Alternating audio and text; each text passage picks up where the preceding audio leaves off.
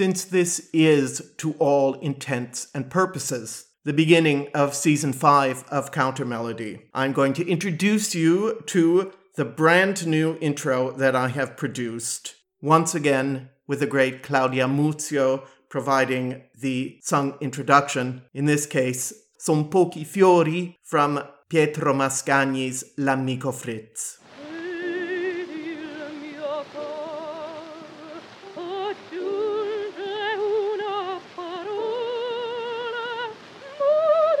Hello, my dear listeners.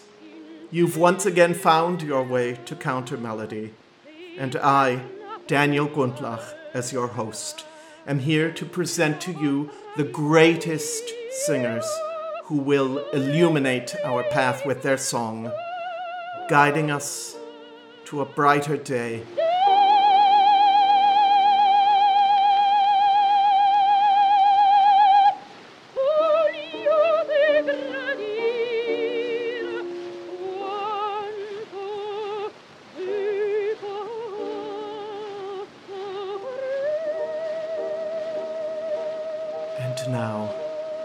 This week's episode. Hello there, everyone.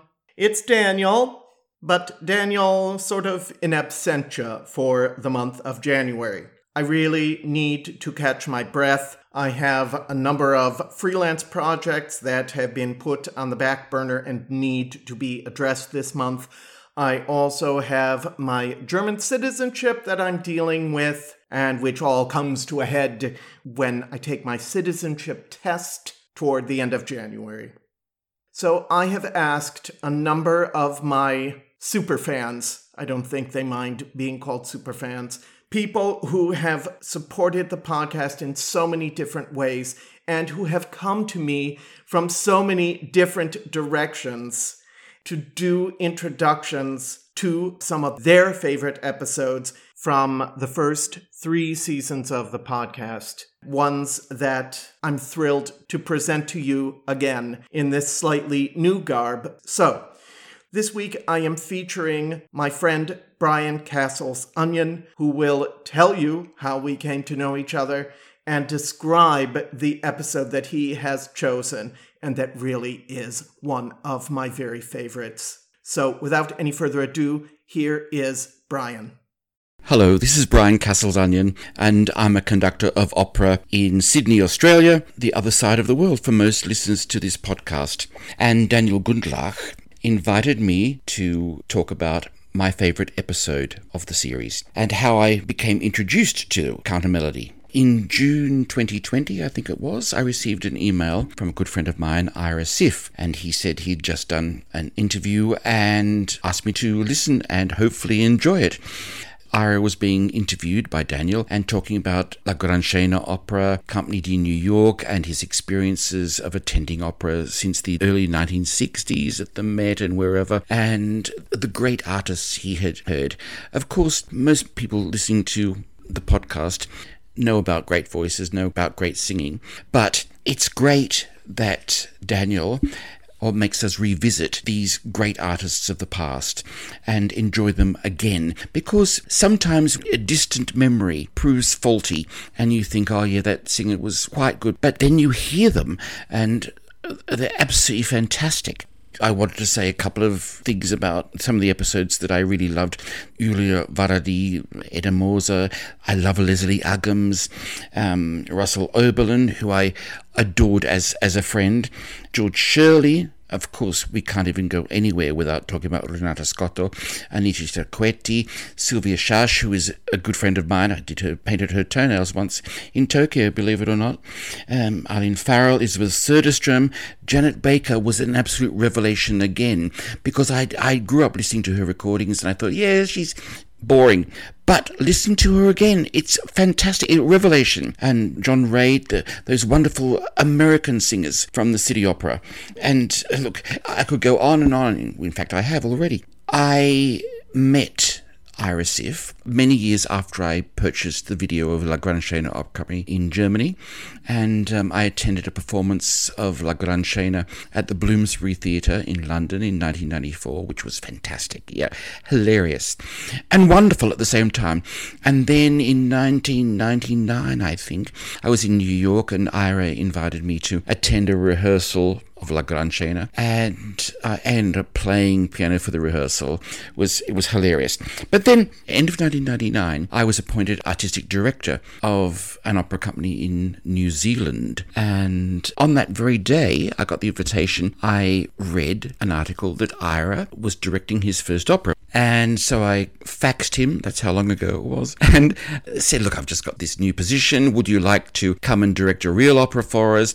The company had, before my tenure, had planned a production of Così fan tutte, which I'm not crazy about Mozart, but we kept that production going, and Ira directed it, and Richard Bonning conducted, and the following year I brought Ira back to direct La Traviata with me on the podium, and a very strange Russian soprano who didn't want to do anything. She wanted to do the performance that she had done as a student back in Russia, but Ira and I bulldozed the soprano into doing something quite decent. In fact, I've never experienced a director who actually sings at pitch the phrases in a production rehearsal to the soprano. Well, that was Ira. The great thing about Daniel and Countermelody is that he reminds us of the great singers. It's important and unique that we rehear these voices, because, as I said, we learn from the past, and it's exciting to hear the great stuff. And also, look, Ira's episode was wonderful because he spoke about his experiences attending performances at the Met, being at the airport and recognizing Maria Callas by her ankles, which was hilarious. I love Ira. And also, I know that episode was particularly a favourite of Daniel because of the queer element. Ira was part of that 1970s queer theatre in New York, and Ira and I both studied with the same teacher in Venice, Randy Mickelson, Randolph Mickelson, who taught many other singers. I didn't study singing with him. Ira did. Before I even knew Ira, Randy would talk about how wonderful Ira was as a very high tenor, and you can hear on those recordings on episode 41 what a wonderful singer in that repertoire Ira was, before he became Madame Vera Galupe-Borszkh, which is fantastic. I've said far, far, far too much. I send my love to Daniel and all the listeners, and keep on, please, listening to these episodes and donate. We love you all. Thank you very much. Bye-bye. Thank you, Brian. As an addendum to his comment about donating to support the podcast, I'd just like to mention that last week's episode on my beloved teacher, John Wustman, was so well received by so many listeners, including a large number of my fellow Wustmanites. And to them, I am especially grateful. And among those, I'd especially like to thank my colleague Yelena, who not only enjoyed that episode, but has also become a supporter of the podcast on Patreon. So if you want to join Yelena in her generous support, please go to patreon.com/countermelody. You can also make a yearly or a monthly donation. And right now, there are, goodness gracious, 92 bonus episodes that I have posted. So you may partake of all of those if you donate to support the podcast on Patreon. And now, without any further ado, here's Ira and Vera.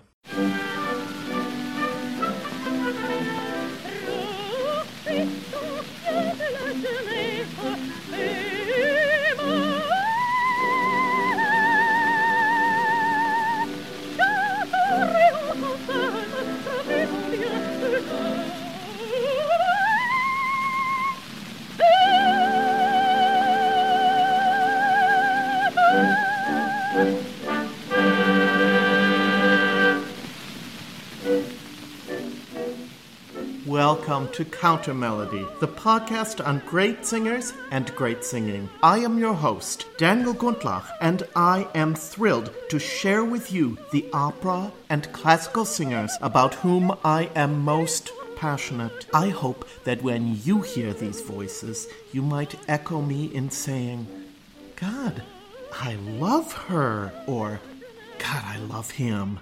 Now, without any further ado, I bring you this week's episode. And so now, ladies and gentlemen, won't you please welcome to the stage my very dear friend and the founder of La Gran Scena, Madame Vera Galupe-Borszkh.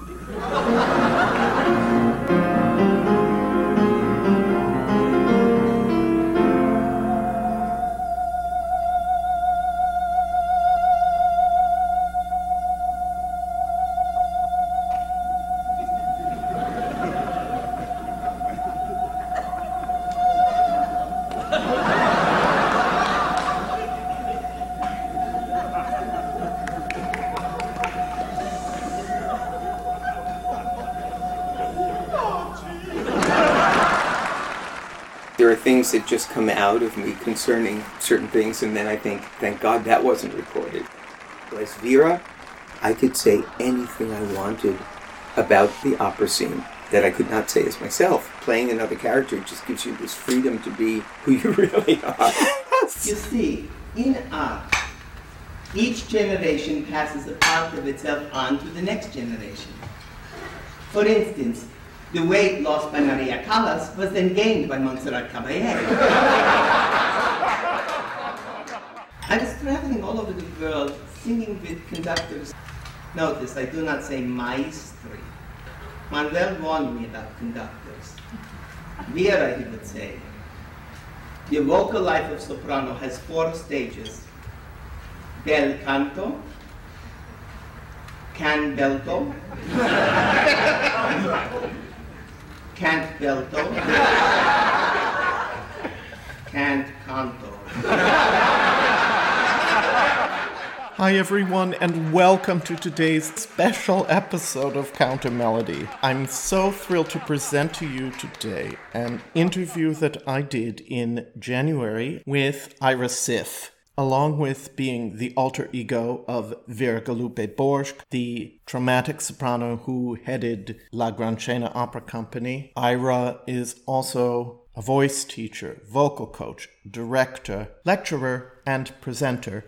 I first met Ira when I auditioned for him and the then music director of La Gran Scena, Ross Barentine, to become one of the coterie of divas in the La Gran Scena stable, if you will. I already had a drag persona. Her name was Daniela della Scarpone. I had first started doing performances under that name while I was in graduate school. Ira and Ross engaged me to go on tour with the company in their first international season. I performed with them at the Bloomsbury Theatre in London, at the Theater des Westens here in Berlin, and in Washington, D.C. at the Kennedy Center. My final performances with the company were in October 1990 at Symphony Space in New York, almost exactly 30 years ago. Oh my God. My roles included Adriana Le Couvreur, Santuzza, and Amneris. I was also responsible for covering Ira. That is, Daniela was responsible for covering Vera in scenes that the company did from Tosca and Fanciulla del West. I referred to this at one point in the interview, but Ira was an enormously consistent performer, and I was never called to step in for him, in spite of the fact that we were doing an extremely grueling performance schedule.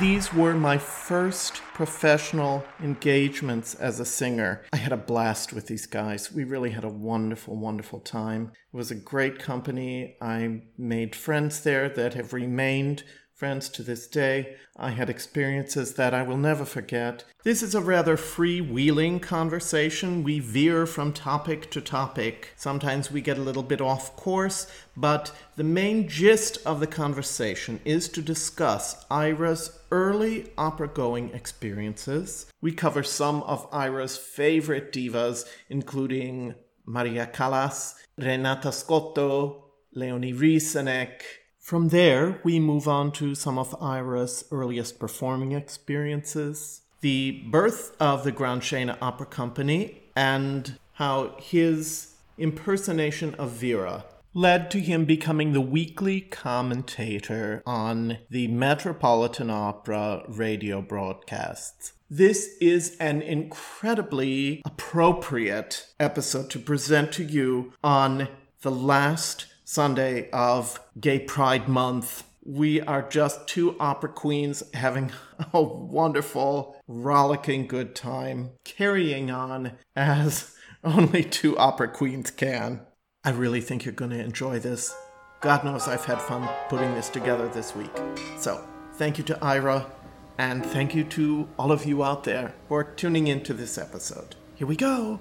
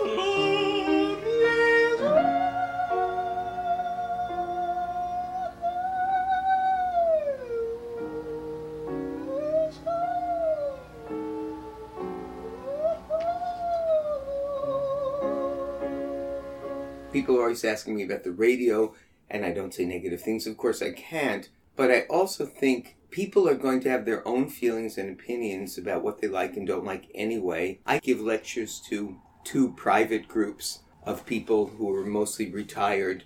I love them dearly, and I've exposed them to Olivero, Zayani, Genscher, people they never heard of, all these people, and they love it. And then they will always say to me, why don't you play a positive and a negative example? And I say, I don't want to waste your time with what I consider to be a negative example, also that you may love. And then afterwards, we have this whole discussion, which boils down to taste. I like this and you like that, so what's the point? I find that a lot of the singers that I love, you could apply a certain criteria to them. I mean, you could say Olivero, for that matter, and say, there's some questionable stuff going on there vocally, but you know what? I don't care. I love her. Yeah.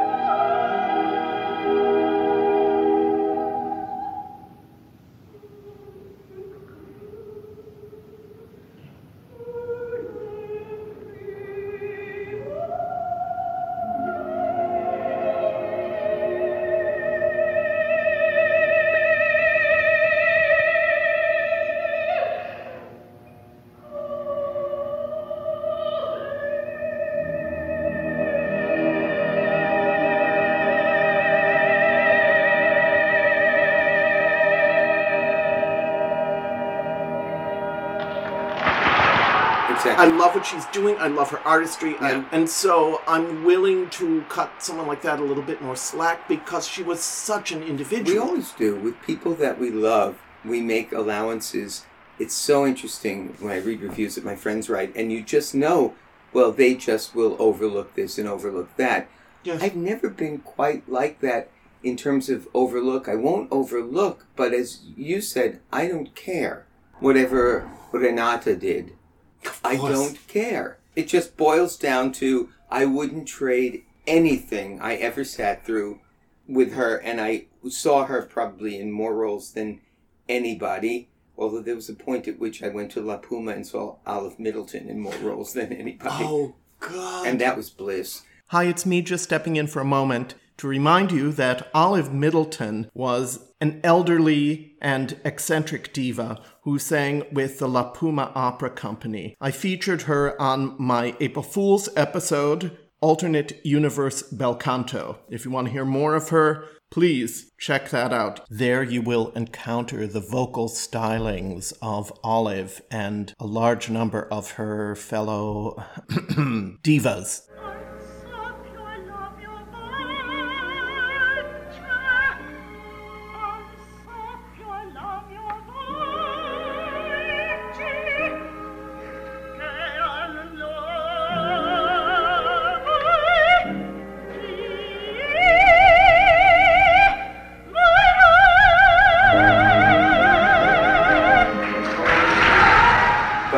Renata was Renata, and you take the good with the questionable, and she probably would be the first.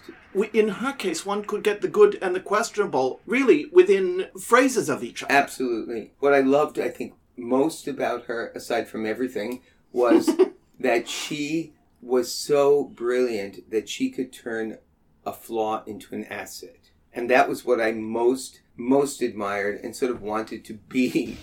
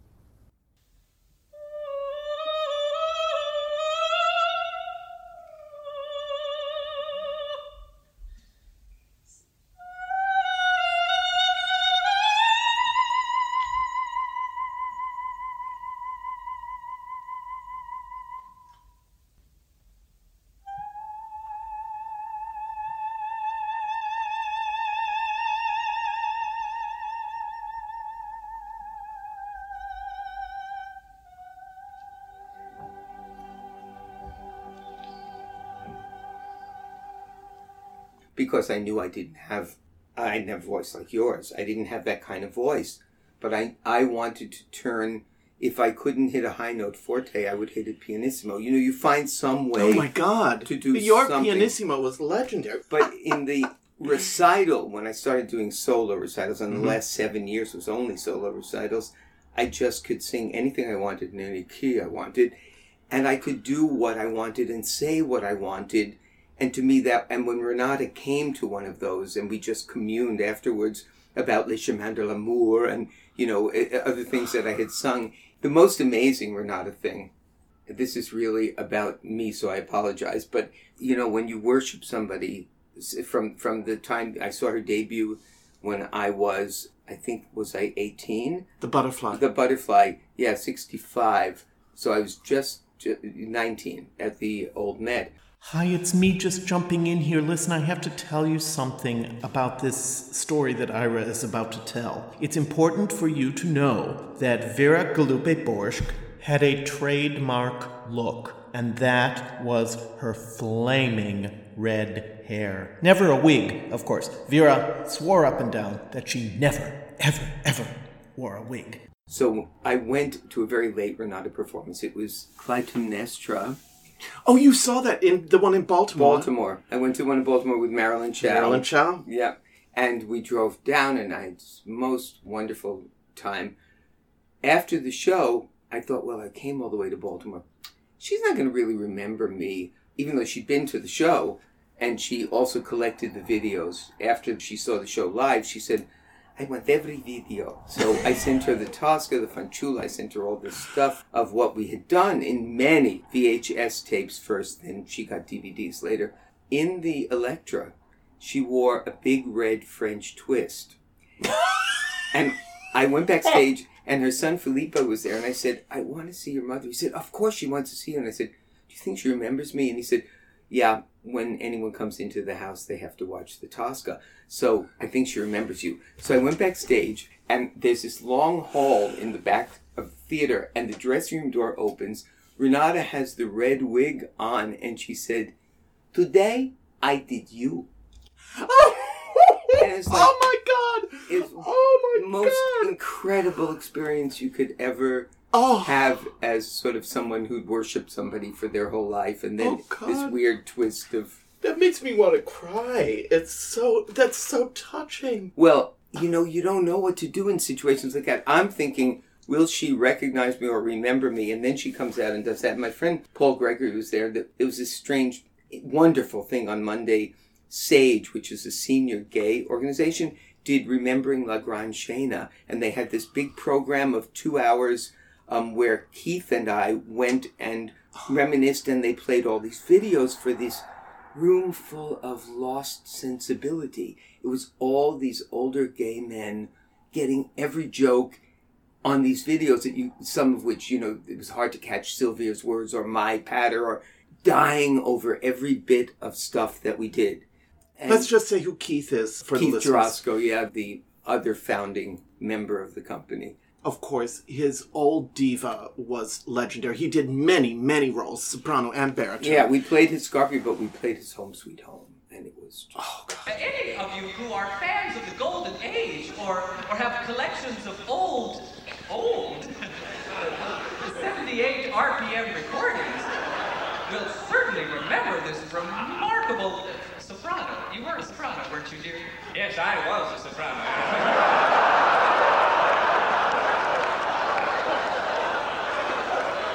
And I think the most remarkable thing about her is that she is now 105 years young. Oh, 105 years old. Sono vecchia, sono bruta, sono sbiancata, ma sono ancora Gabriella Tuna Tidicassotto. Or, I am old, I am ugly, I am decrepit, but I am still Gabriella Tuna Noodle Casserole. Tuna Tita Casserole. Whatever. Well, you know, it was so sweet of you to come up and take a bow. And it's a pity you can't sing something for us tonight.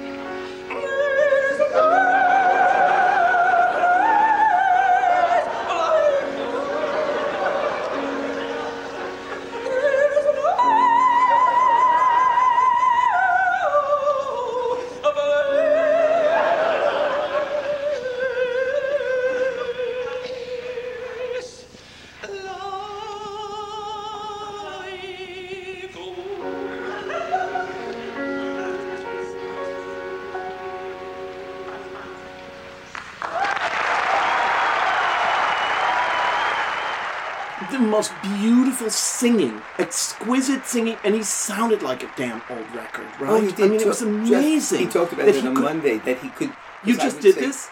Yeah, we did it 2 days ago. Oh my God, if I had known, I would have come. Yeah, oh my God. Was really, and they said at the sort of at the last minute, oh, you can have guests. And so my friend Paul Gregory came and he told them about the Renata wig thing because he was there with me in Baltimore. Keith Remington, I had forgotten stuff because he's, you know, you're focused on what you did and blah, blah, blah. And Keith was focused on his characters, all of them. And I had forgotten that I would say to him, could you do a little more Tetrazzini on that line?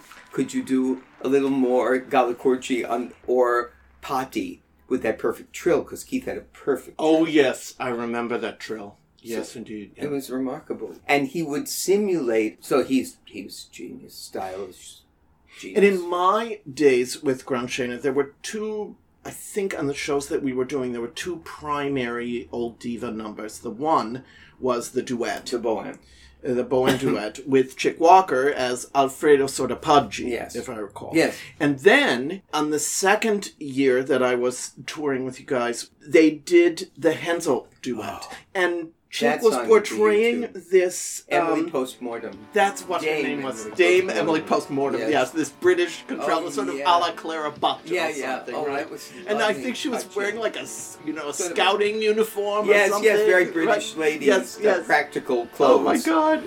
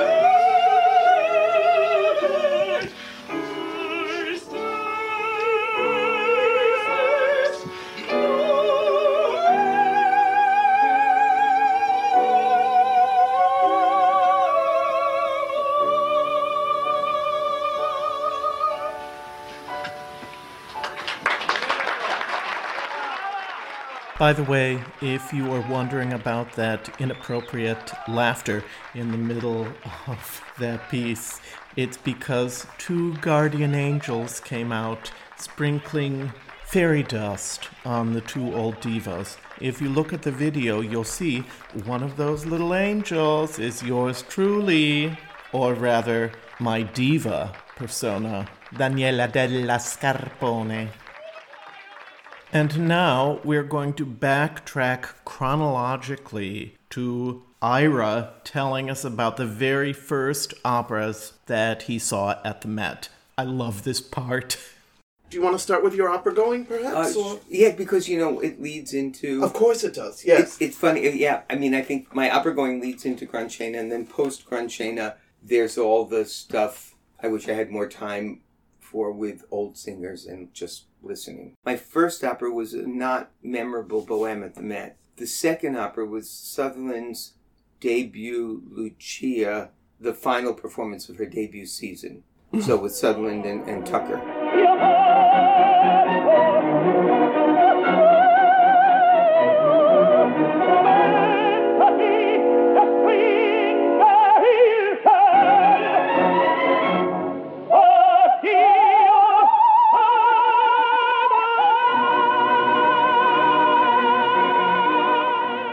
This was my second opera, but really my first opera because the first one sort of whizzed by me unnoticed. And I had this friend in high school, and he became a doctor, and I became a diva for a while. And did you grow up in Manhattan? In Brooklyn. I was in high school, and this guy was kind of a nerd outcast. I really liked him, and he wasn't appreciated. And I thought he was funny and interesting, and his parents were opera people. And I went to his house in Millbase in Brooklyn, and in the finished basement, we prepared for Lucia with the new Sutherland recording that had just come out, her first big recording of an opera. And we followed a libretto, and then we went to this Lucia. I had gone to Broadway shows a lot, and when I was younger, my parents went to that.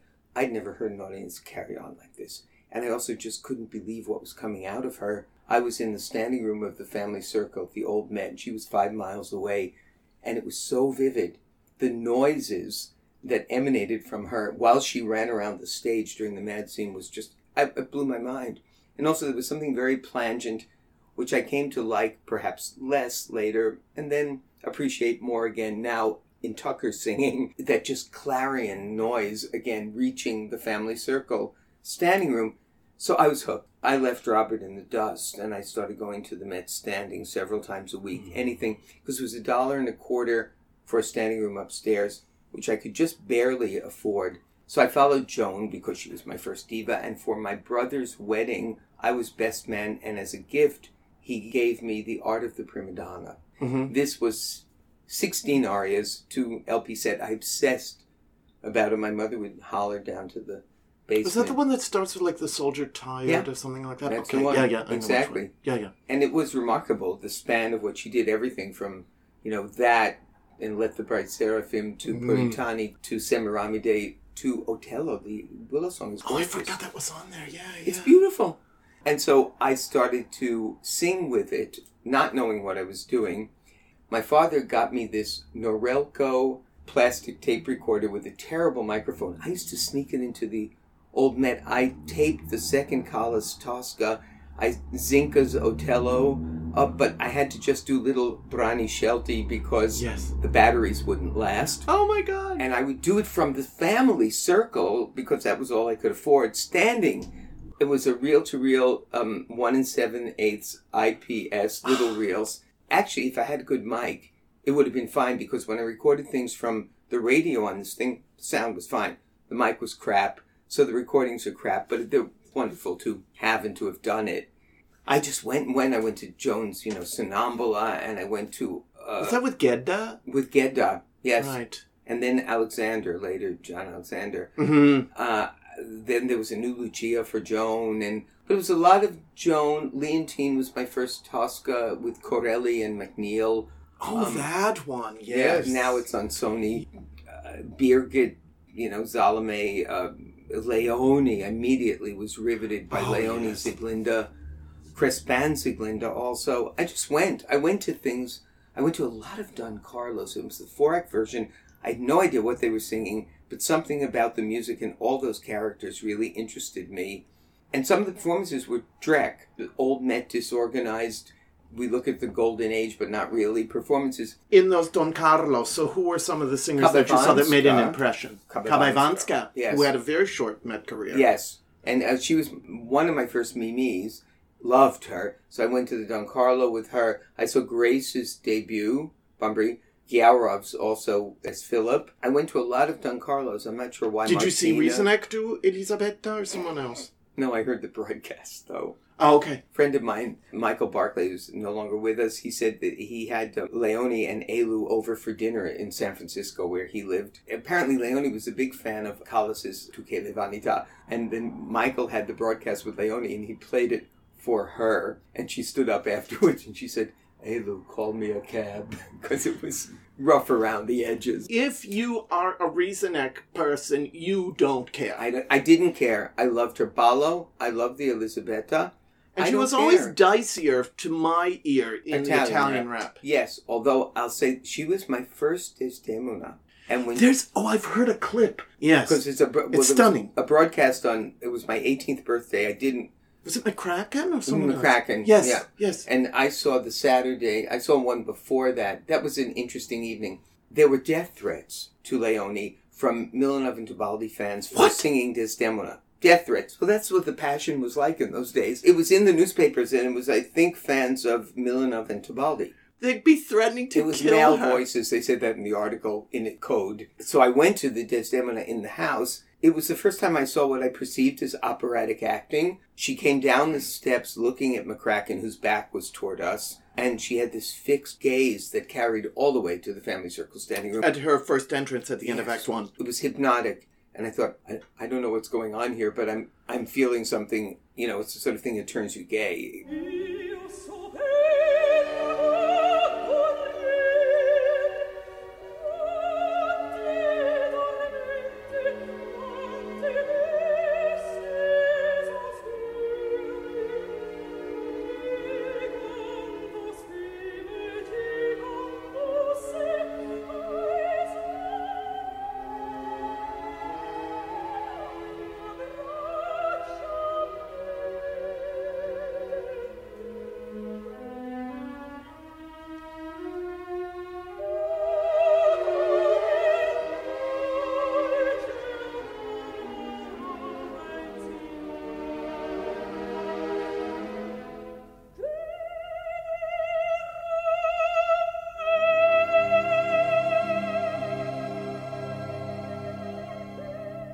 I mean, you're turning me gay all over again. It was astonishing moment as she came down and started Mio Superbo Guardia. That sound, it was so weird, but beautiful, but bizarre. And it went on like that. After he threw her down at the end of the Act 3 duet, the place exploded. At the end of the performance, she made a curtain speech because of the death threats, and she said, "If you don't like me, don't come to see me, but please don't threaten to kill me." And the place went crazy. For the broadcast, that one that you can hear, Bing banished the standees from the house because he said they were responsible for Leonie's death threats. So anyone who had a budget bought a seat. So there was still some carrying on the broadcast, but I didn't have the budget. So I stayed home and listened to the broadcast.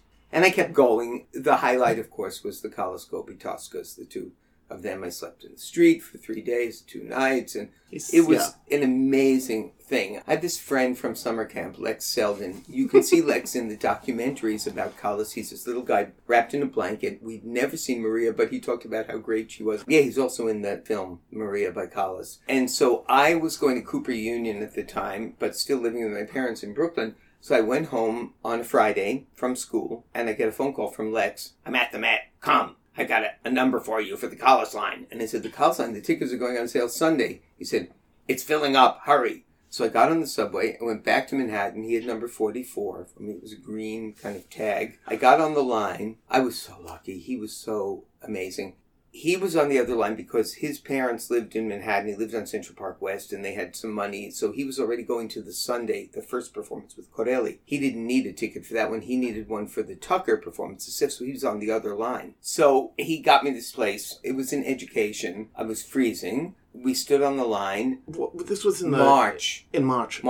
And the performances were? March 19 and 25. It was cold, and it was sidewalk. You know, when they built the new Met, they put us in a tunnel underneath. At least it was indoors. But the standees were out in the cold in front of the house. And people brought sleeping bags and blankets who knew they were going to do this. I was just like, you know, kid in a pea coat. It was a long haul. Friday I stood, Friday night. Finally they began to let us go for a little while to eat something or warm up or shower or whatever people wanted to do. And there were all these opera queens on the line. I saw one guy, I've never seen anybody before or since, put on a full face of cold cream and crawl into a sleeping bag.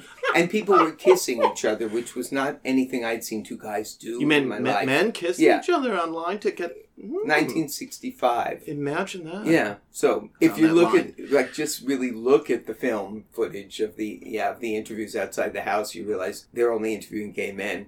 And I saw subsequently in Tom Wolfe's film, I saw my friend Orlando. That usually they show a little of Lex and a little of this other guy who's very, very fey, and that's all that Tom Wolfe showed more. So I saw more people I knew, and all dead. I had seen Gobi and Tibaldi the previous season do it with Corelli, who replaced Barry Morell. That was a night when dear, what a pity. Yeah, the thing comes out, and you can imagine the audience response. That the substitute would be Corelli. Yeah, it was wild. And he was a good singer. It was sad. The place went crazy. But it was Tabali, and she was wonderful in her way, and the Fisidardo was particularly beautiful that night. But the following year, Gobi, Callas, Corelli. One memorable thing on the line was that Franco and Loretta worked the line. Yes. They came with a coffee cart of hot coffee and donuts and worked. This was what Loretta was like, bless her, because she used to come to the shows.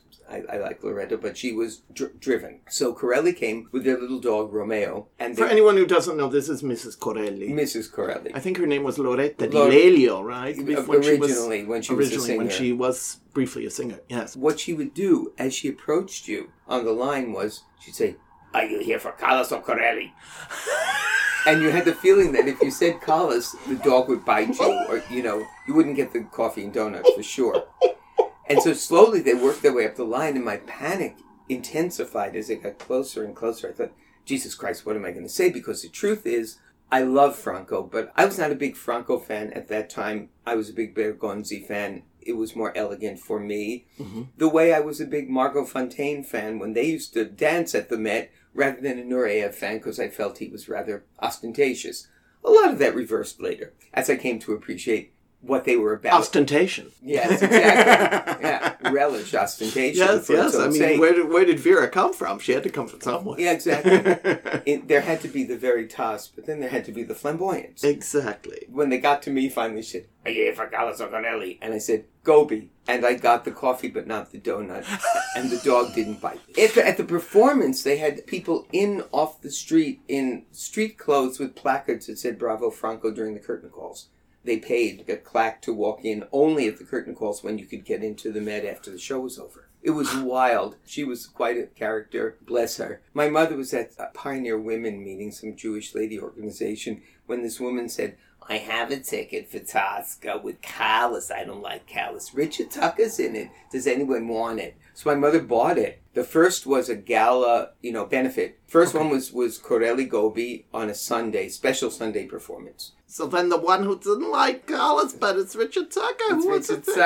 My mother bought it. It was a family circle seat. She had two. So I took my friend Robert Misbin with me because he had introduced me to opera. So I saw them both. I also went to the airport. We wanted to make sure she was here because we were afraid she'd cancel. So we all got on a bus and went to what had been Idlewild Airport. I think by then it might have just been JFK. And we waited. And then we were up on this raised area, and there was like an overhang blocking us. And all we could see was the bottom of a mink coat and kind of fat ankles. And we knew it was Maria arriving, and we all started to scream. Right?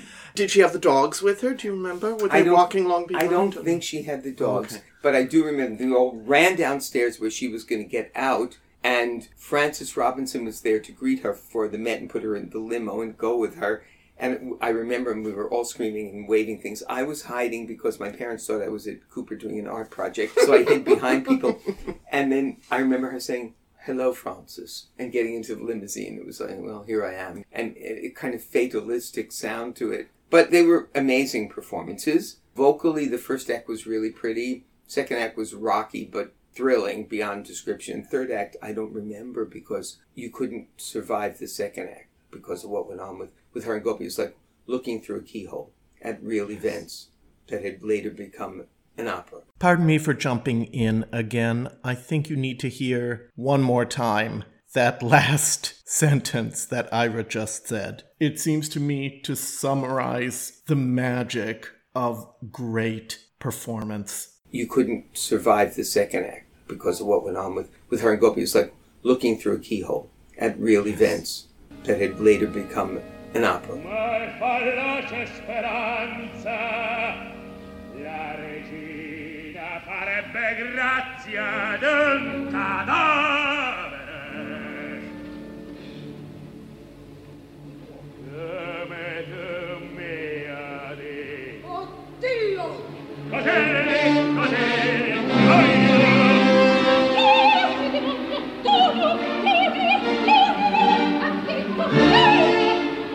Quasi venire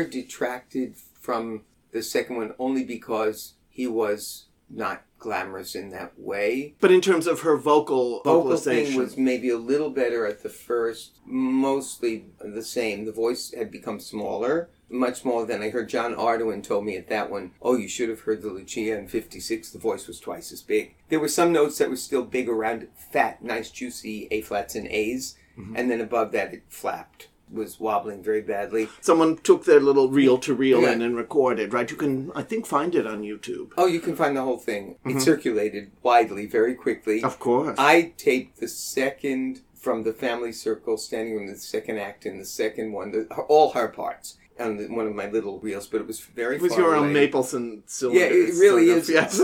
Slightly better, but not much. But the first one, you can hear, it was light and pretty in the first act. But the big stuff was too pressurized, for her at that point. Yeah, yeah. But it was great. Then Scotto came the next season, and her debut, and after that was, for me, it changed my whole aesthetic. I think reason it kind of started to. Mm-hmm. And Scotto, like the first utterances in Butterfly.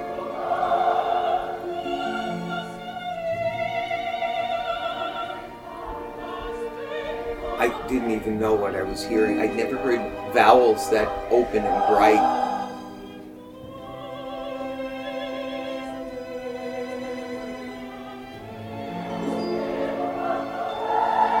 I'd never heard text penetrate in that way. Yes. In the entrance.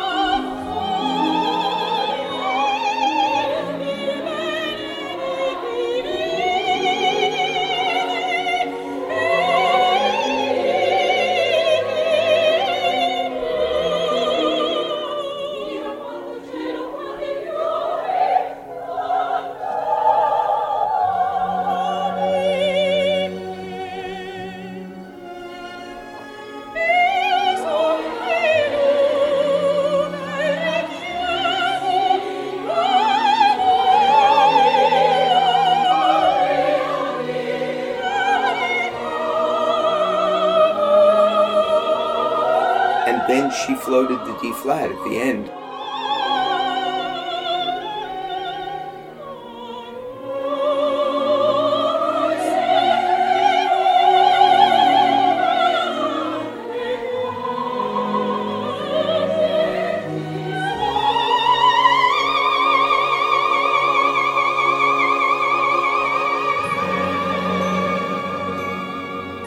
But then the whole performance, she was seemingly gigantic vocally, and I thought, she's going to cancel Lucia. She can't do Lucia after this Butterfly sung like Tuvaldi. So she was scheduled to do sort of... Lucia and Edina. That's right, with Bergonzi, I think, was it? Well, later it was Bergonzi, okay. Yeah. Yeah, was 65, 66. Oh, 65, right. And the broadcast of Butterfly was January 1st, 66. Right. Her debut was October 13, 65.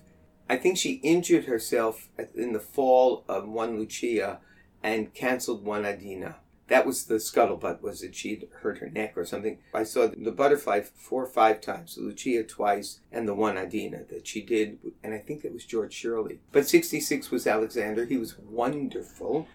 Let's just say a word about him, because I really think he's nearly forgotten, and really, even at the time, he was undervalued. He was sort of one of the house tenors. But my God, these comments that I put on the podcast episode were in relation to Shirley Verrett's Norma. There's that horrible recording from Boston, really bad quality, but a stunning performance, and he matches her. Absolutely. They were spectacular. They were roles. And he sang so many Poliones. He's on the first Sutherland recording. Yes. He sang it with Sills. He sang it with Scotto. When Corelli pulled out of the Met. Oh, my goodness. Yeah. He was great. The Butterflies, fantastic. I love Gedda, but I preferred Alexander's Elvino at the Met. Yeah. I loved his Faust. I loved his Hoffmann. The voice was robust and beautiful. Yes, he also sang Volta in Meistersinger. It was very even. Yeah, the top was spectacular. I thought he was a terrific, terrific singer.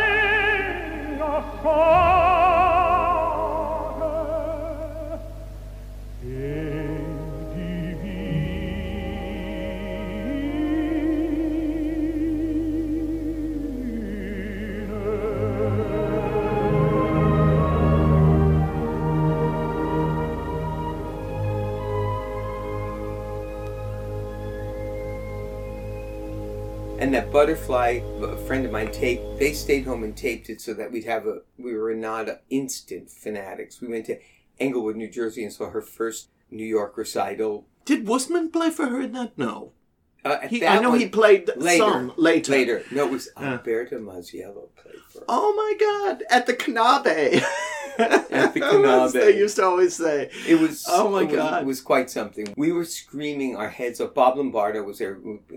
Her manager, and we were all just screaming. And this woman, this kind of Englewood, New Jersey matron, came up to us and said, I don't understand because Joan Sutherland sang a recital here last year. Nobody screamed like that. What's going on? It was hard to explain. Oh, wonderful. I mean, the recital was, O Del Mio Dolce Ardor, to start with something kind of recital-esque, and then go directly into the big Capuletti Scena, Traviata Scena, Sonnambula Scena, it was Renata. It's like that recital she did at the Bolshoi. The Moscow one. Which is so amazing. It was very similar to that. Anyway, I went to the opera lot and focused on Renata. I missed a lot of great shows, I'm sure, because I was so opinionated. Were you a Caballé fan or not? I was a Caballé fan. I wouldn't say a Caballé fan with a grain of salt. I was a Caballé fan, but I quickly came to accept what I knew she was about. So yes. I would try not to get outraged when she'd walk through something, because I saw the Crazy Boys of the Devereaux, the things that she did at Carnegie Hall that were concert operas that put her on the map. You saw those. I saw those. Mm-hmm. And I did get, I went to Devereaux twice. I went to both performances. The second one, there were so many floats that I got tired of them, and I began to realize that she was predictable. The first staged one was Desdemona at the Met with Kobe and McCracken, and she kind of walked through it that way that Montserrat could. And I did see a very colorful Don Carlo in Verona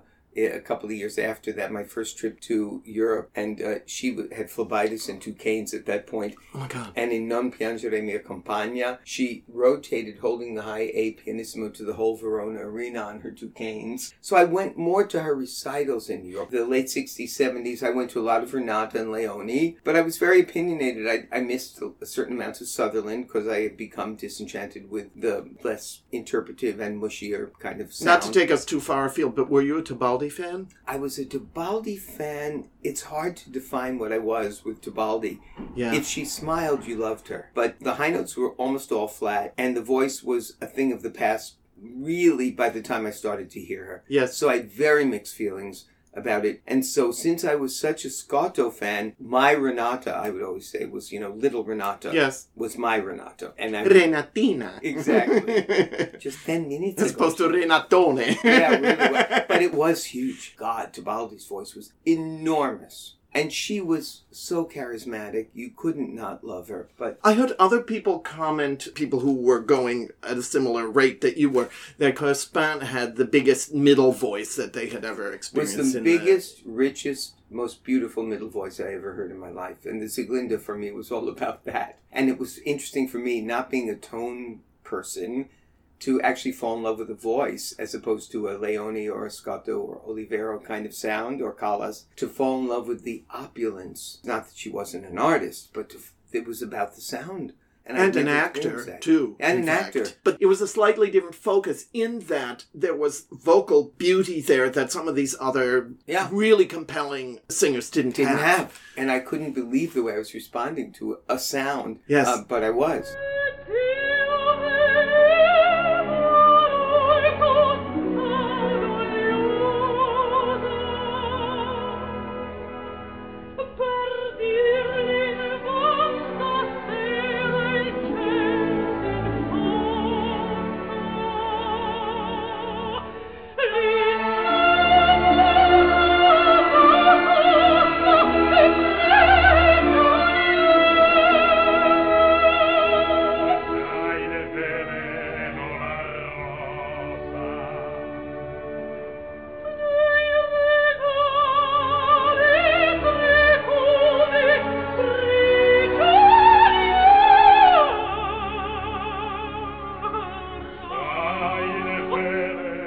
Time for a very short break, my friends. Thank you for all of you who are listening in today. I'm on a major push to gain listeners and subscribers for the podcast. So if you are listening for the first time and you really like this, please go to any of the usual podcast platforms, subscribe, rate, review. You know the shtick. You can also find the show notes page to every episode at the dedicated website for the podcast, which is countermelodypodcast.com. That's countermelodypodcast, one word, .com. And for those of you who would like to support the podcast financially with a monthly donation of any amount, please go to my Patreon page at patreon.com/countermelody. Once you've subscribed at any level, you will be able to access bonus material, which I am rapidly putting together. My first bonus post for subscribers will be a follow-up to the episode I did on Ileana Kotrubas a few weeks ago, and I do think I'm going to also do a bonus episode that includes selections from all of the singers that Ira and I have been talking about in this interview. Before we go back to the interview, I'm going to offer you excerpts of two clips that Ira offered me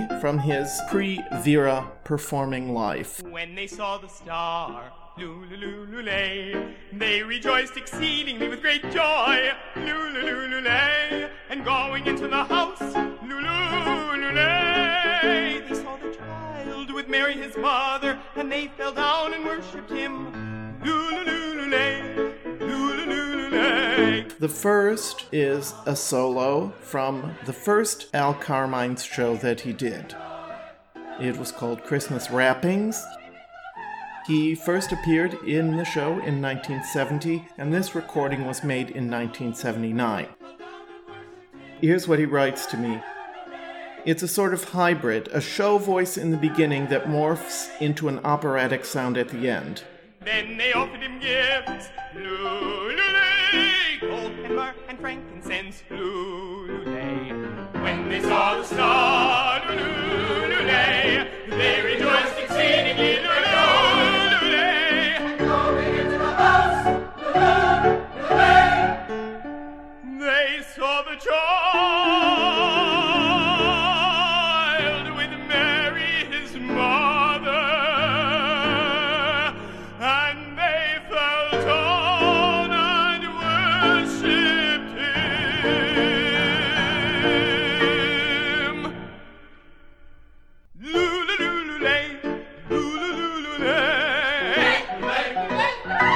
The second clip that I'm going to offer is a very short trimming down of a larger number that he provided me with. It's from a cabaret review that he was in 1979 called I've Got This Song, and it's by the composer-pianist Richard Burke, who also subsequently served as the first music director of La Gran Scena. We hear two voices here. One is Julie Kernitz, who Ira refers to as a brilliant cabaret artist and Richard's main cabaret muse. Working with Richard was a primary performance opportunity for Ira between 1977 and 1982. He says, "It might be interesting to take a clip of the legitimate tenor voice from this piece. It seems to surprise people who only know Vera." It's quite wonderful. It's a very funny parody. I wish I could give you the whole number. Enough! What about this letter? What letter? So that I can explain. You'd better. I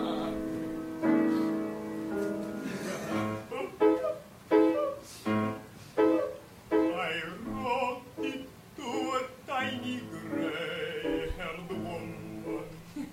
Oh, Mom!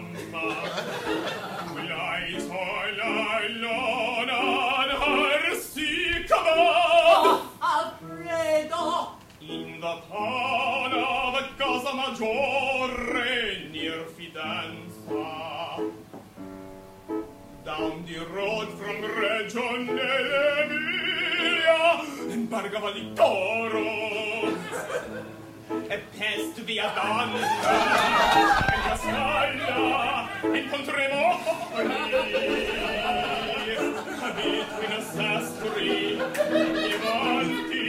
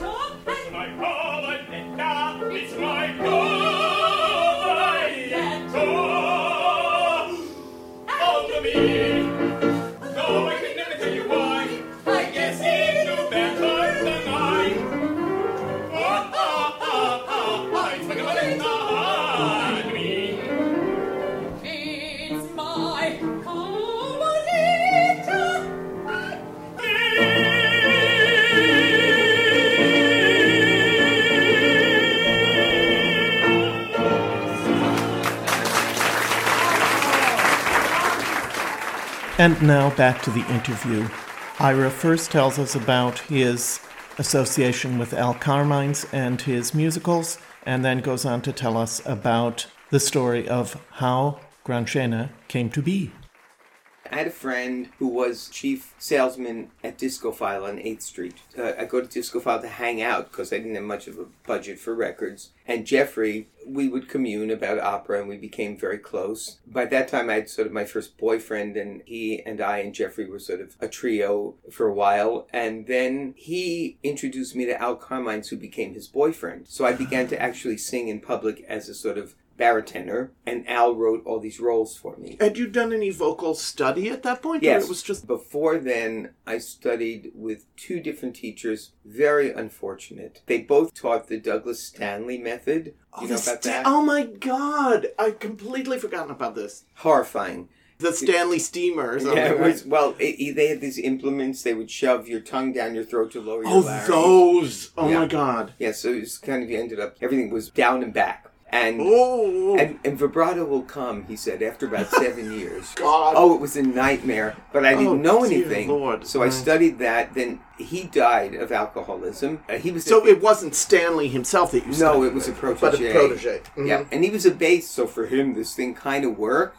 Yeah. And then I went to another guy who eventually moved to Germany to sing operetta. He was softcore Stanley. He had studied with John Mace, who was another Stanley teacher. Mace. Yeah, I read Mace, so aptly named. But, yes, but he allowed me to sing vowels and open vowels and stuff. But the problem with Duane was that all the vowels were open all the way up. There was no turn, there was no passaggio, no modification of anything. God. So I was basically screaming, which Al really liked because he liked a big sound for excitement, and he would write at the top of your range frequently for excitement. He was a great melodist, a wonderful composer. And he was writing specifically for you. And he was writing specifically for me. During that tenure with Carmines, when I started singing in public, and I was getting good reviews for the hollering, well, I was with Al a lot from 70 to 75, continued through 79, but I turned down a number of the shows toward the end. But in 73, were these things being done at Judson Church? They were done at Judson Church, okay. And then if we had a big hit, one moved to Circle in the Square, one moved to Arena Stage in Washington, one moved to an off-Broadway theater that was then called Truck and Warehouse Theater. It's now, I think, Musical Theater Work, something on East 4th Street,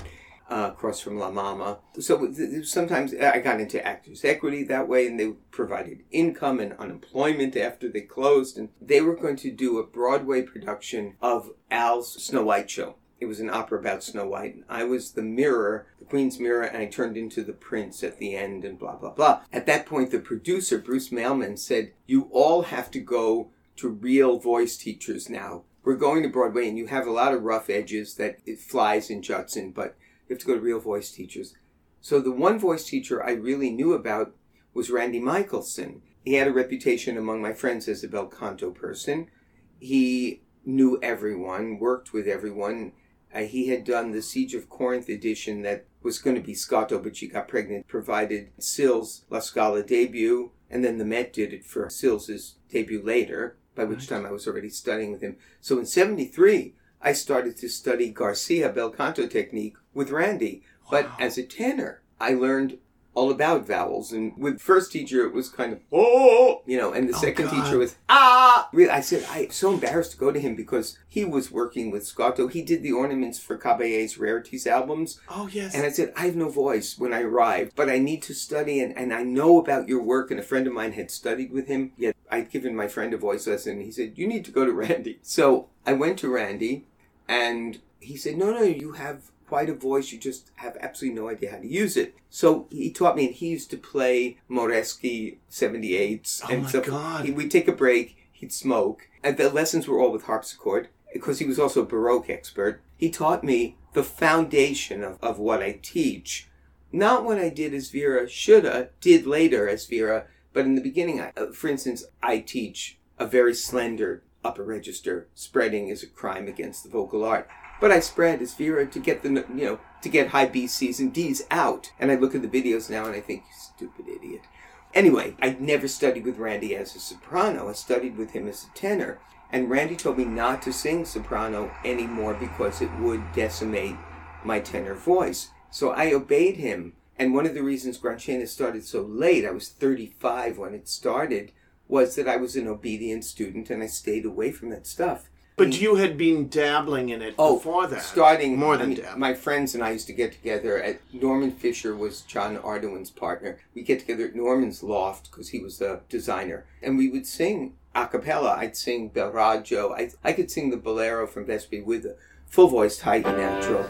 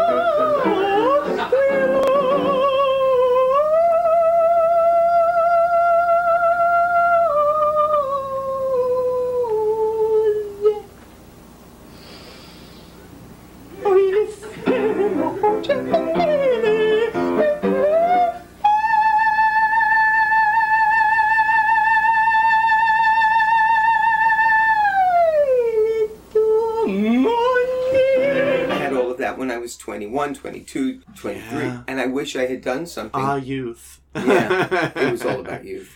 I'm not going to interrupt for more than a few seconds to tell you, but I also found my high voice singing along with my Sutherland records. Yeah. I would sing, it was the second, because I was, just a few years behind you, but I would sing along with the second Sutherland Mad Scene. I'd sing it over and over and over, da-da-da-da-da-da-da-da-da, and full voice. I mean, it was ear-splitting. Growing up in this family world, they just didn't know what to do with me. They did not know what to do with me. Well, me too. My parents, who were New York liberal Jews, but their next-door neighbor, Gert Zuckerman, outed me as a soprano because my parents were out in the evening. First thing I do is run down to the basement and sing. They had this metal umbrella stand, and I would put the mic from the Norelco in the metal to get echo.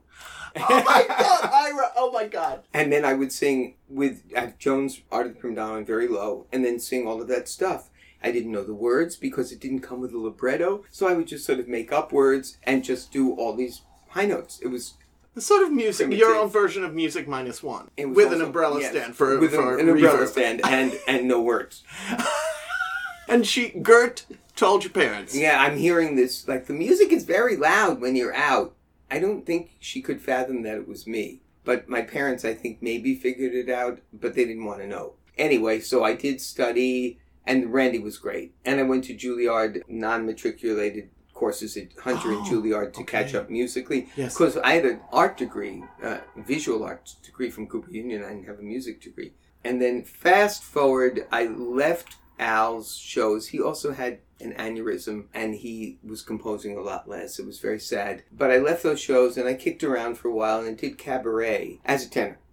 But in the shows, I would parody Renata. And I would also parody a jazz singer called Betty Changes, who was Betty Carter, kind of, and Sarah Vaughan with scat singing. Ooh. Someday I'll have to post that. Oh, my God. Really, you have documentation. One video of... So the jazz singer's persona was Betty Changes? Betty Changes. And she was hilarious. She would scat sing until she couldn't stop, and she had to be physically contained by the pianist. And she had set her jazz club on fire. She had a whole bio. I had one video of my last cabaret shows in 82, because in those days it was all cassettes. We wanted to hear your show. And by then I was just starting Gran Scena, so I sang Visitartino. So I began to realize, but didn't know what to do with it, that the female characters, and I also did a Pavarotti plugging his autobiography and stuff on a talk show. Mine was called Tenor Dearest. And, the parody became the thrust. And then there was a fateful night when a guy called Mario Villanueva came to the show. He was a fan, and he came with probably Richard Hanneman, who was someone I met on the Callas line years and years before. And in 1980, Mario came to the show, and he gave me an invitation, said, if you'd like to come to this, it was a soiree of two divas, Celestina della Gluck and another diva, Magda, I don't remember what. It was Mario and his cousin from the Dominican Republic, who were doing a dueling diva kind of recital at Westbeth, this artist's apartment thing in the West Village. So I went. I left that thing levitating, because I actually saw two people doing what we all did for fun in front of an audience, eating it up. And I so wanted to do it, and I thought, I really want to do this.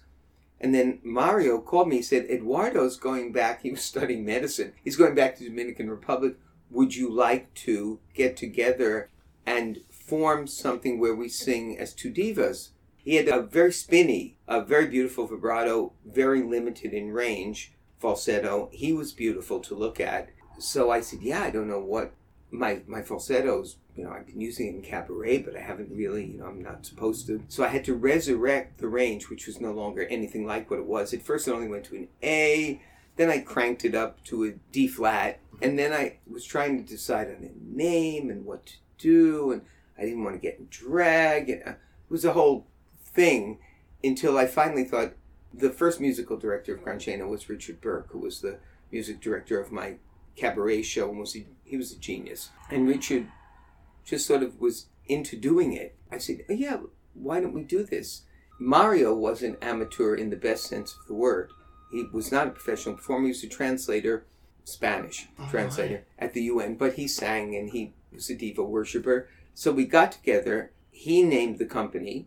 I thought it was too long and difficult for people, but I was very... And he came up with La Gran Scena, in other words. Yeah, and I had this one recording of Margaret Tynes doing the Gran Scena di Sonnambulismo from Macbeth. Okay, I'm jumping in yet again to tell you that at the mention of the name Margaret Tynes, I went off on this enormous tangent because she's a fascinating singer, and I'm hoping to do an episode on her in the very near future. She's 102 years old, almost as old as Gabriella Tuna Tidicassotto and Emily Postmortem. Extraordinary. The conversation went very smoothly over a wide range of topics, including Shirley Verrett, Norma, Azucena, the role of Lady Macbeth, sung by Margaret Tynes and by Renata Scotto. Renata Scotto's La Gioconda from San Francisco, her feud with Luciano Pavarotti,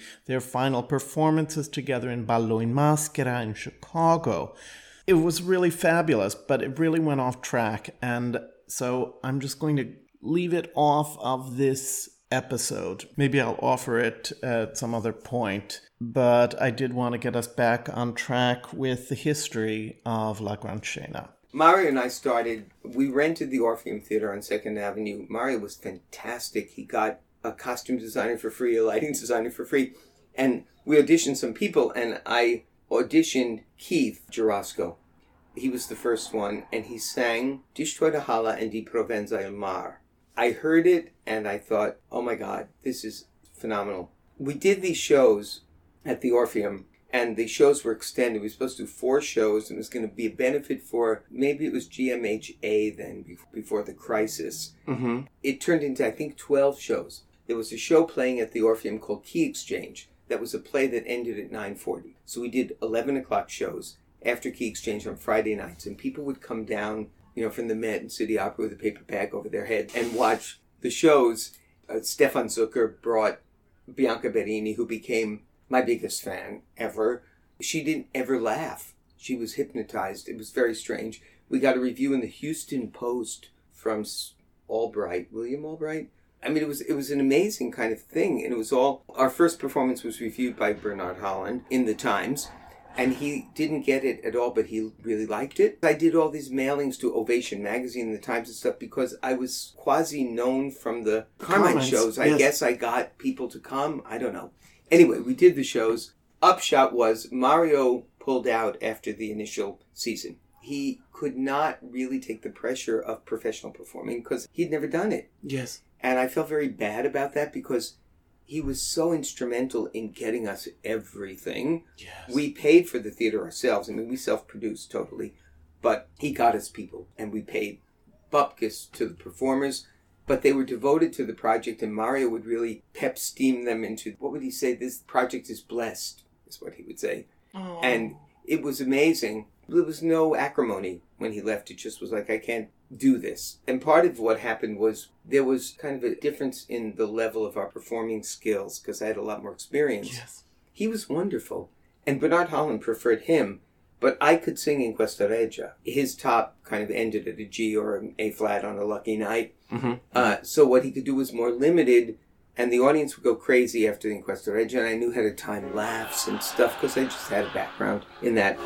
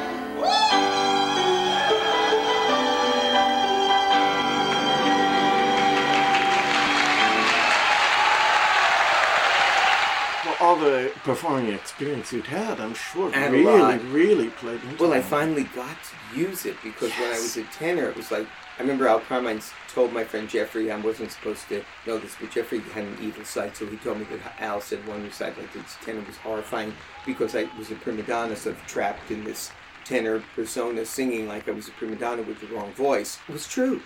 Then I met Feline, because when Mario left, we needed a mezzo to balance the thing. That was easy. She sang Una Voce Poco Va in this room, and that was that. We're speaking here of the great Feline Wanell, a.k.a. Philip Koch, who was the seconda donna in La Gran Scena, and by any standards, a stunning mezzo-soprano.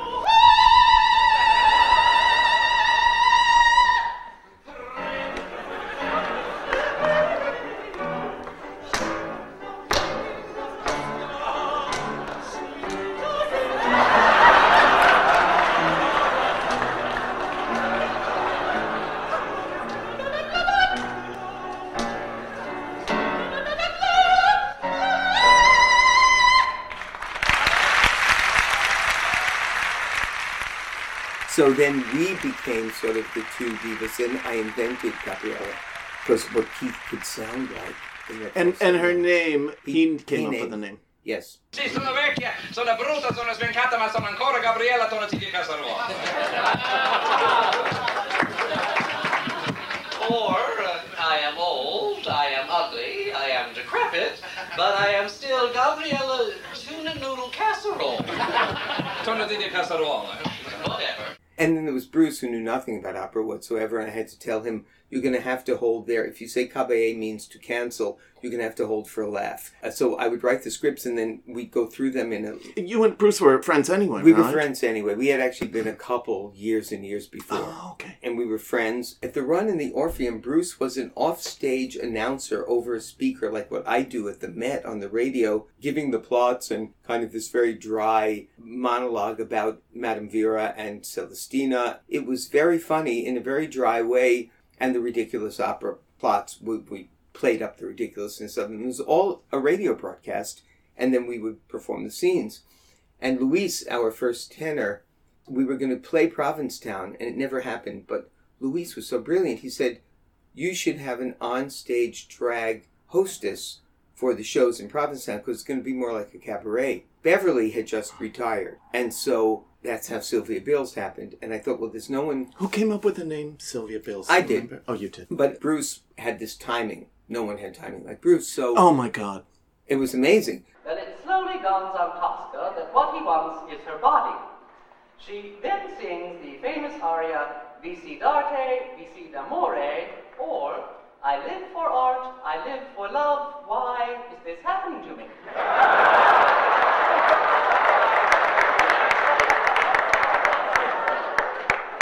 Which is exactly what I said to myself the first time I appeared on The Muppet Show. So I said, you have to do this. Yeah. Remember in the Fanciulla that he'd hold the microphone up every time the door opened, you go... And he would ad-lib some of the best lines ever. My favorite was when he would say, I'm not going to sing tonight, not even if you shout. And then two people would say something, or somebody would go like this... You know, I'm not going to sing tonight, even if you stamp your feet and shout Sylvia, Sylvia, no one would respond, and he'd say, thank you both. Or if they hissed a joke, he'd say, is something wrong with the heat in here? You know, and do you remember when we performed at the Theater des Westens, all the jokes had to be reframed to be about Anneliese Rotenberger? Yes. You remember this? Yes. Because nobody knew who Beverly Sills was. She wasn't a cultural phenomenon in Germany. No idea. But Anneliese Rotenberger, absolutely. I mean, if you've ever seen clips of her doing a watercolor painting with Lily Palmer, have you seen that one? It's a scream. Yeah. Und heute ist sie mein Gast, Lily Palmer.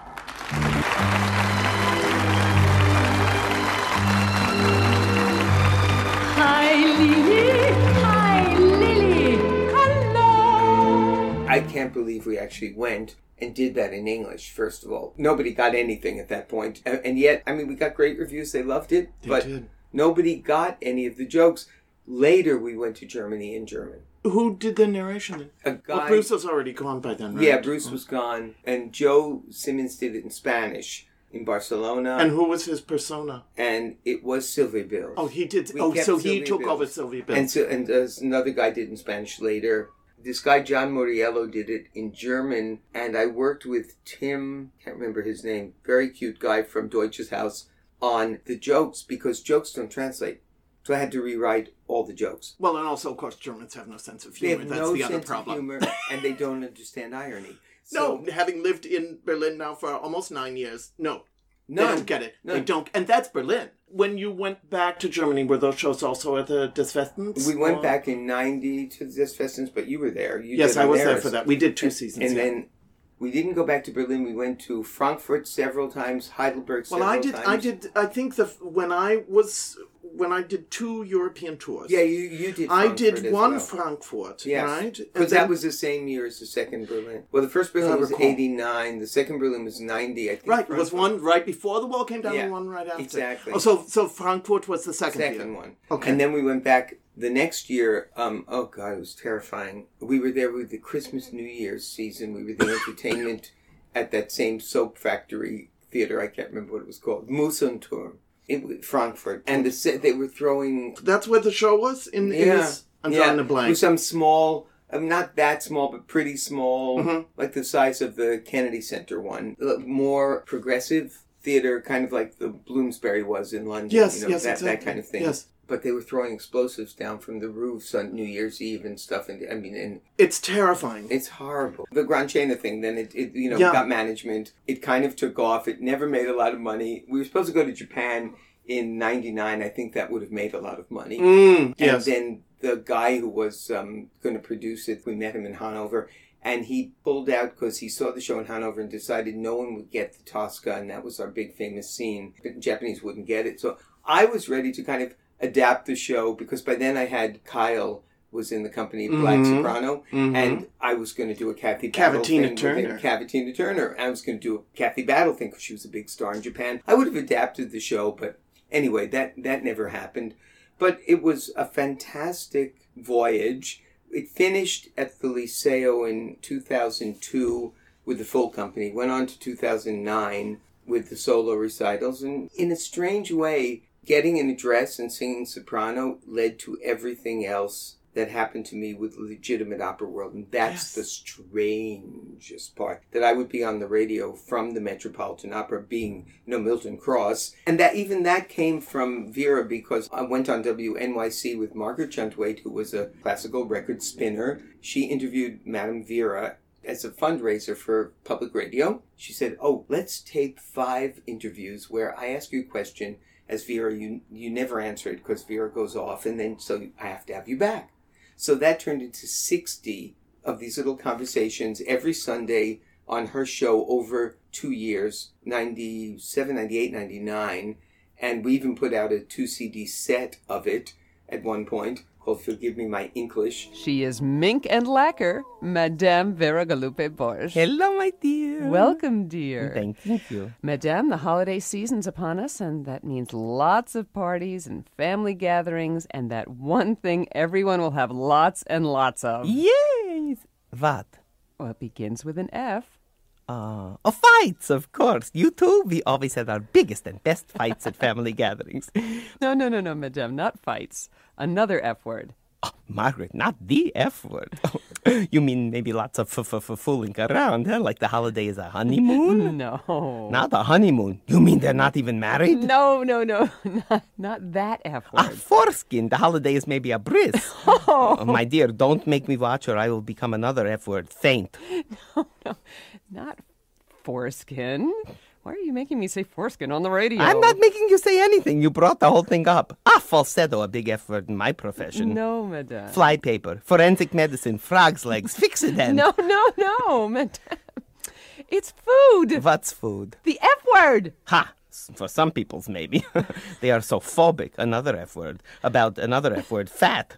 Or is that a PH word? No, fat is definitely an F word. Yeah, of course. In our house, the family gatherings were very big because the family, another F word, if ever there was one, was so big. I was, one of 32 children. Oh, yeah. Yeah, it was amazing to me that my mother could have so many children, especially since she was a widow. When Margaret became the announcer on the Met broadcasts, when Peter Allen retired, they were auditioning co-hosts. Peter Gelb took over the Met. He wanted a co-host. Beverly was a co-host one week, Joyce DiDonato. But they couldn't keep having stars because they needed someone who'd be all the time. Yeah. So they called in a number of people, including me. I had no idea I was auditioning for anything. And they called me on the phone. I was in New Jersey directing Turandot with Sharon Sweet. They called and they said, would you be interested in coming in and doing a co-hosting thing with Margaret on the radio Saturday? I said, what's the opposite? As you, not as Vera. Yeah, right. And they said, although we did a few on Sirius Radio as Margaret and Vera later, but they said,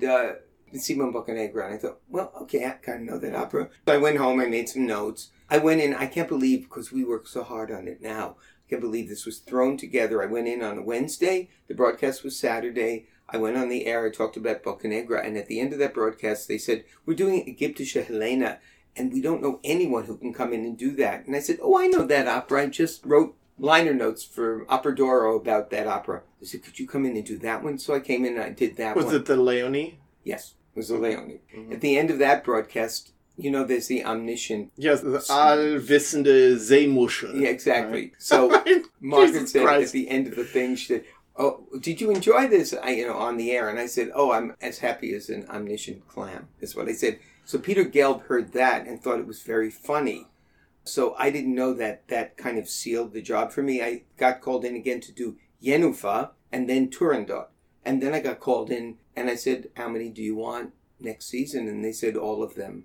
So that began. And that was because of doing Vera on a fundraiser on the radio, the Levine thing, directing for Jim, because he became a mega Gran Scena fan.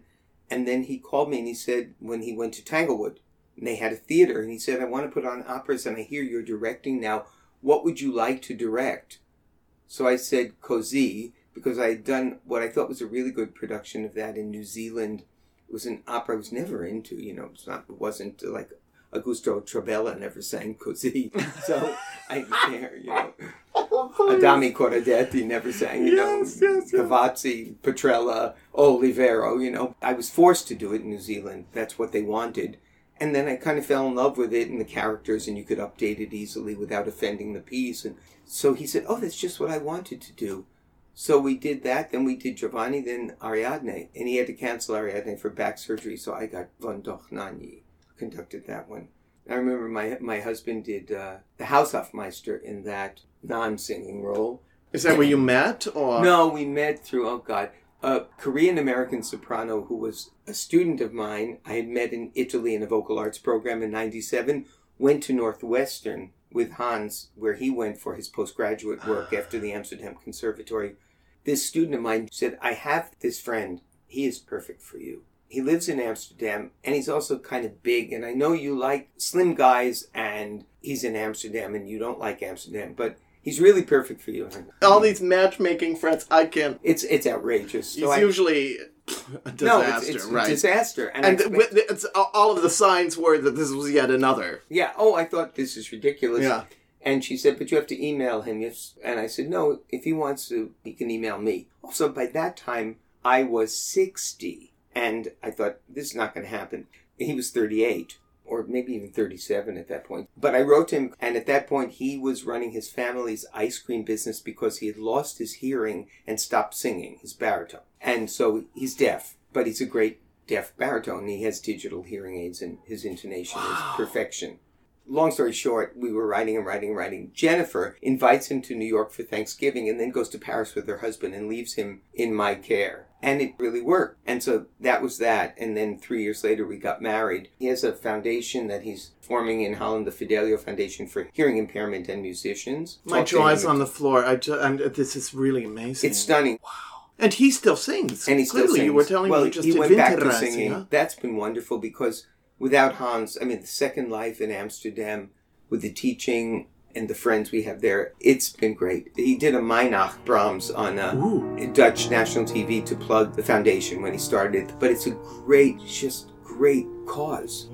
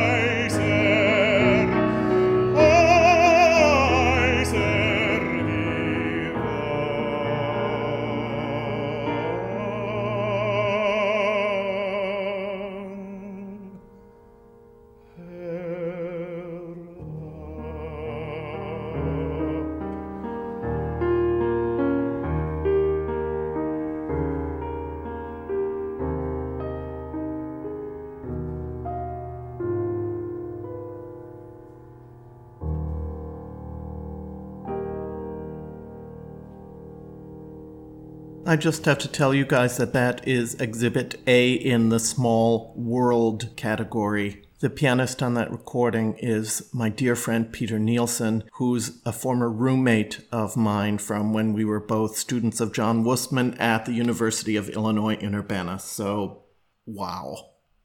And of course, he's a stunning musician, as is Hans. He's a fantastic singer, and he got some work, and he got into the Dutch Opera Chorus as a freelancer. He did a tour as Leporello and a lot of recitals. He's a great teacher. I sent him to Randy. He studied Garcia with Randy. He sings beautifully. Incredible diminuendi. That's the sign of a good singer. Somebody who can do a real messa di voce. Messa di voce. Yeah, that's the thing. And we've really worked on that because I work with him. I coach him. The equipment was always beautiful, but there were things he never learned because Holland is not a hotbed of vocal technique. Right. Arthur Levy, who was a really wonderful teacher, and still is. I worked with him after I moved back to the U.S. after doing some work in Europe. When I could do that, start from pianissimo, really bring it to a full voice, fortissimo, and back down, then I knew I finally had a much firmer grip on my technique. Oh, absolutely. I mean, Randy did the same thing, a messa di voce followed by a trill. And it was... Ooh, that's mean. And I was a tenor who could trill. I could actually trill. Wow, but one of the few. But I don't know. Well, Vera always had a marvelous trill. She had a good trill. This is one thing I want to say about Vera. When I was your understudy, you were so consistent. Every time you would go out there, it was, for me, primary example of sheer professionalism, because every time, even if you were feeling horrible, you gave the same amazing performance. But you had, I mean... No, you have to, of course. You had to, but it was so scary, and I know it's so scary for so many people, and I could do that thing, and I used to warm up by doing that thing in the dressing room. That was how I could get the chords to finally cooperate, because when we had to do 5, 7 at Kennedy Center shows in a row of that repertoire. It was tough stuff, and that's why I always felt indisposed permanently. Yeah. I'm so happy this stuff is all up on YouTube so people can actually see it. Hans has been so helpful with that. I just put an Oconchador up from my very last show, the very last night, 2009. It was really interesting. It was the only time Hans ever saw me live because he didn't come to see us in Amsterdam. And his classmates did. He was in conservatory there, but he didn't come. So he had never seen the show except on video. And he really wanted to see it, and he had a break in work in Holland. So he came and helped me and watched and filmed the last 3 Vera recitals in 2009. He did like a composite video of what we thought were the most vaguely presentable of the 3 nights, patched it together as one performance. And it was a lovely performance, and the audience went crazy, and all of that stuff. One of the things I loved was also as Vera, I could say anything I wanted about the Met or the opera scene that I could not say as myself. Of course. And it was lovely because it gives you this, playing another character, it just gives you this freedom to be who you really are. Yes. And so he filmed it, but I was in Tanglewood that summer, and I was directing Giovanni, and Hans was covering the Commendatore. So we were both there together. I watched the thing, and Renata had said to me, "You will know." Because I said, "Why don't you still do recitals?" "You will know." And you do know. I watched that video. People went crazy. I was not happy. And I even felt the way you feel, the discomfort of producing the noise that used to be easy.